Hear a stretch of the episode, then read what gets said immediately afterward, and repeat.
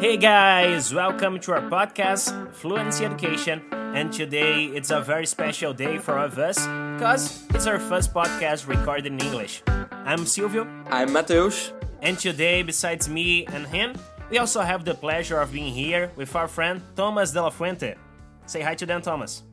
Doing good today. How are you? I'm great too. So, uh, we're going to talk about some things about his life, about coronavirus too, and about the elections in the United States, okay? I'll let you introduce yourself.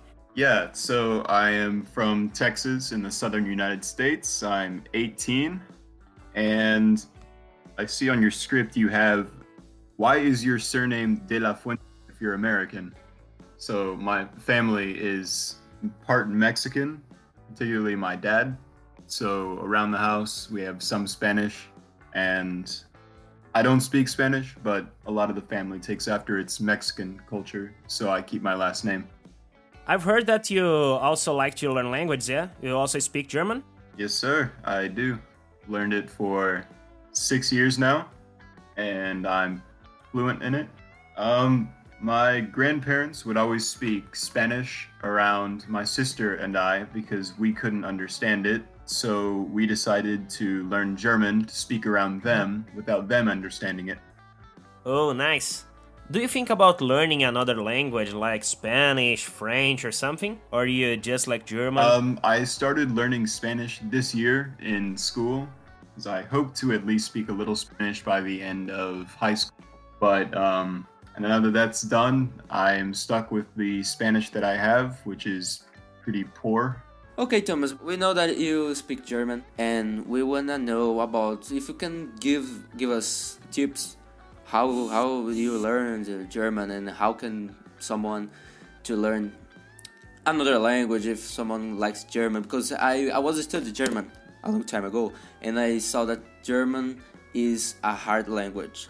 And how can anyone to learn German? Can you give us any tip Yeah, sure. So German is a Germanic language just like English. So I had a little bit of an advantage when I started learning because of the similarities between English and German. So you as Romance speakers, since you speak Portuguese as your first language, might have a little bit more difficulty learning German. But the best way, in my opinion, to learn a language is through a program so either in school or in a special learning environment as you know hiring a teacher to teach you. And then to study in the areas of the world that actually do speak your language. So for german i studied in germany for a couple of months last summer. And the immersion helps you to speak not just the english or german that you learn in the school but it helps you to speak the language that the locals speak. So I know from experience that, you know, when I've spoken with Mateus, he often speaks in, you know, the English that they teach him in school, which may not be the English that I speak at home. It's, you know, more of a British English. So I went to Germany and I spoke the German that I had learned in school. And then I found out that I was speaking a northern kind of German to southern German speakers. So you have to learn the local language, not just what you learn in school. So studying in a foreign country that speaks your language is important. Well, you talked a lot about traveling to another country, but we know that's not everybody who can afford travel. So, do you have some other tip to who doesn't have the money or, and the conditions to travel to another country? Well, there are plenty of Americans like me who would be more than happy to, you know, talk with people over the phone or have conversations over text. So, uh, speaking with someone who knows the language natively is also very, very helpful. So, finding people who speak the language natively and talking with them is good practice. Okay, so did you have native teachers or did you talk with someone who was a native uh, German speaker? Yeah, both of my teachers in school who taught me German were originally from Germany, and we didn't have any native speakers other than that, so much of my German was spoken with Germans over the phone. Well, changing the subject, now we are going through really tough times because of the coronavirus, and there are more than 50,000 cases confirmed in Texas and more than 1,000 deaths. So, how are things going there in Texas? And how is the quarantine going so far? Um, Texas is one of the first states in the United States to have opened up its jobs and economies and schools very early. So, we recently have resumed normal life here, which has seen a spike in coronavirus cases. So, my family in particular has taken extra precautions to stay at home despite the state being opened up. So, my quarantine's been going okay.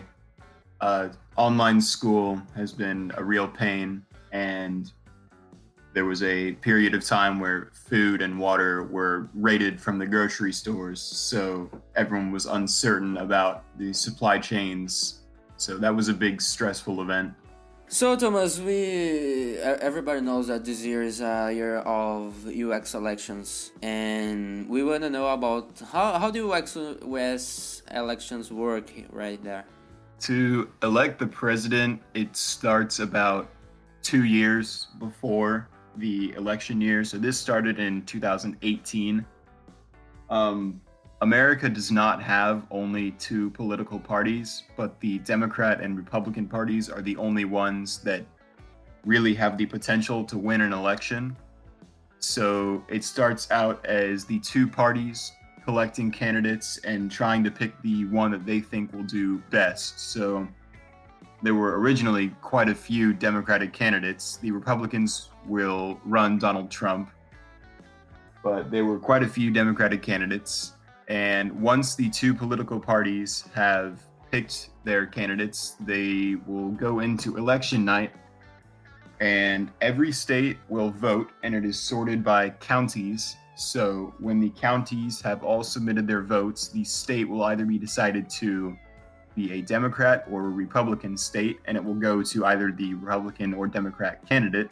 And each state in the United States is worth a certain amount of points depending on population. Texas, I think, is 33 points, and smaller states like Wyoming are only two points.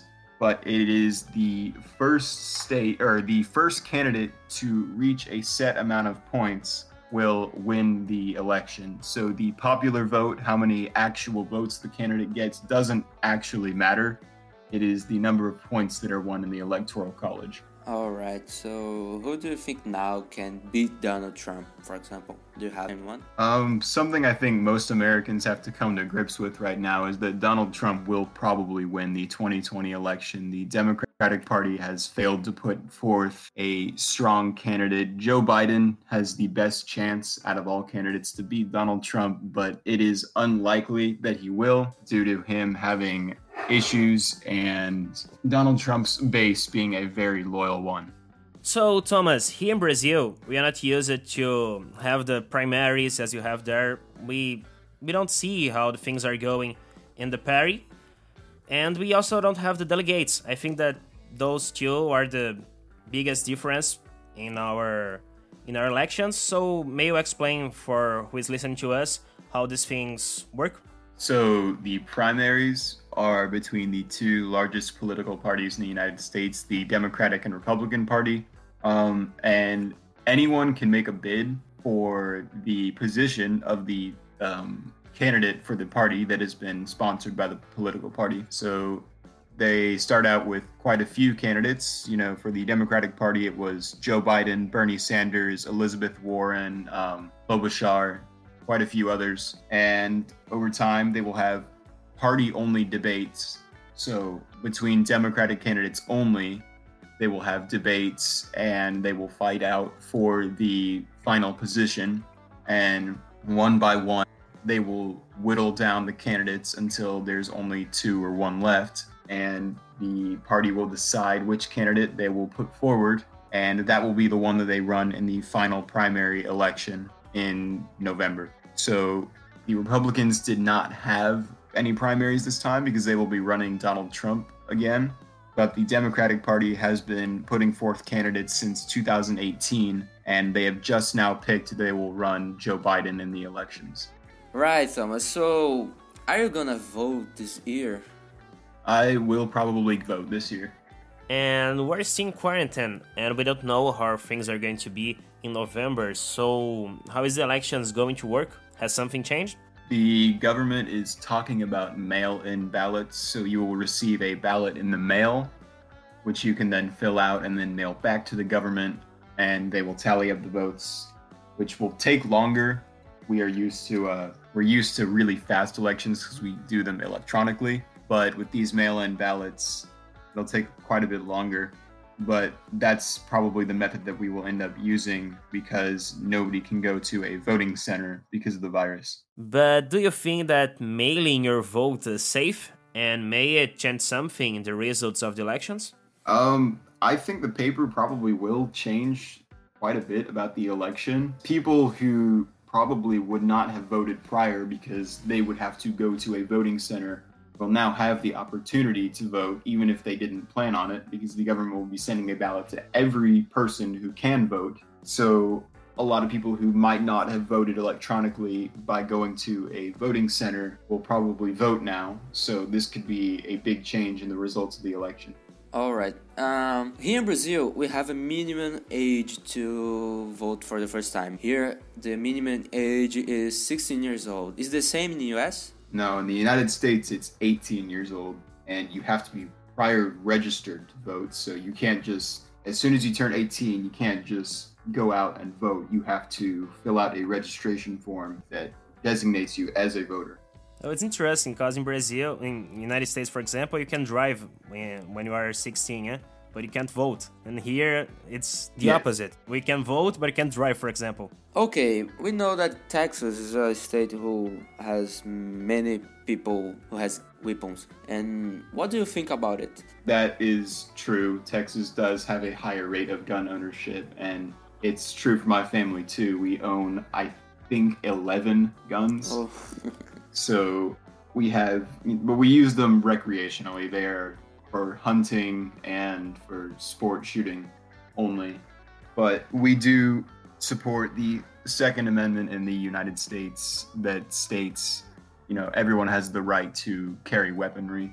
Um, so there is increasing gun violence in the United States, and that puts us in a weird situation because we both support guns and the ownership of guns, but at the same time, there is a problem in the United States. So Texas in particular is a it's a place where people are hotly debating the topic of gun ownership because there are people who both own quite a few guns and there are people who want the complete abolition of the second amendment. So it's a very split issue but you know as lo- we definitely enjoy and use our right to own guns here in our family at least. So so do, do you think safer with yourself and your family having guns? Um, I wouldn't say we feel safer, but you know, in the rare opportunity or the rare event that something would have was armed did break into the house, I guess we would have the ability to defend ourselves. But I wouldn't say it makes us safer because the crime rate is already very low. So it's more of a precaution that might not actually be necessary. The police, the police good uh, does a good work. Police, right? it depends on a lot of factors. People do say that the police target African Americans more often, but since we are a Hispanic American family, we experience the police in much the same light as a lot of other people, which is they just do their jobs. Um, I haven't had very many experiences with the police. I actually got pulled over driving by the police two weeks ago for speeding, going 75 in a 65 mile an hour zone.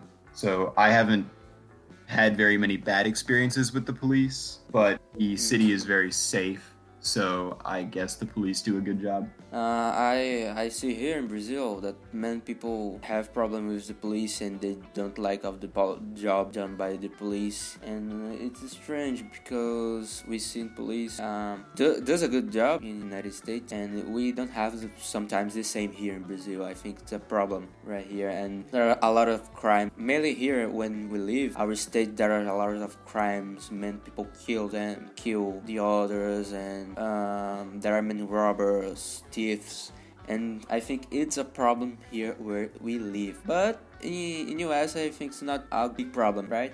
No. Do you think that the police in Brazil are corrupt, or do you think that they just do a bad? No, not at all. But there, there are corruption in police unfortunately, but there are. There is corruption in every part of Brazil. Yeah, yeah. Mm. United States, it's better than Brazil in almost everything.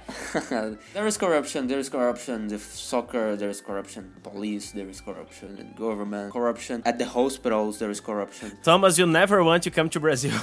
no, no.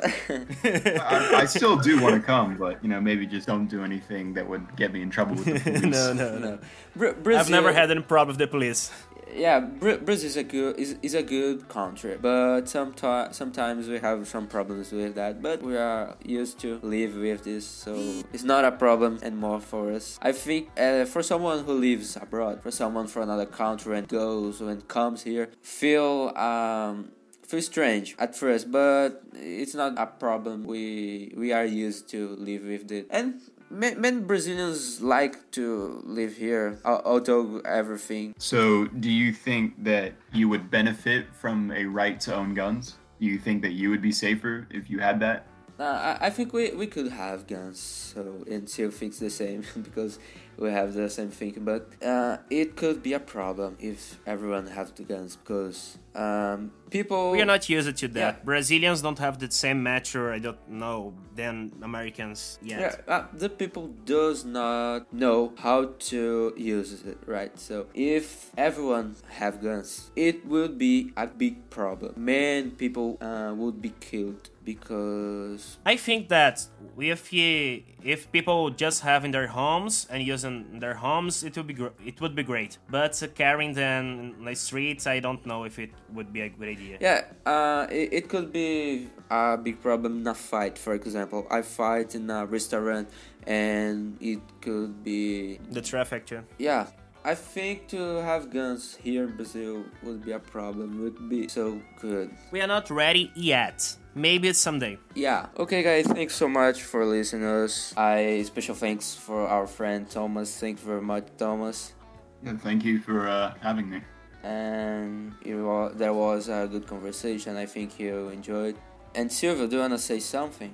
Uh, be patient, guys. It's still our first interview, so we may have committed some mistakes here. But be patient, it will get better. And we are waiting for you for the next episode of our podcast. So, thank you very much. See you next podcast. Bye bye.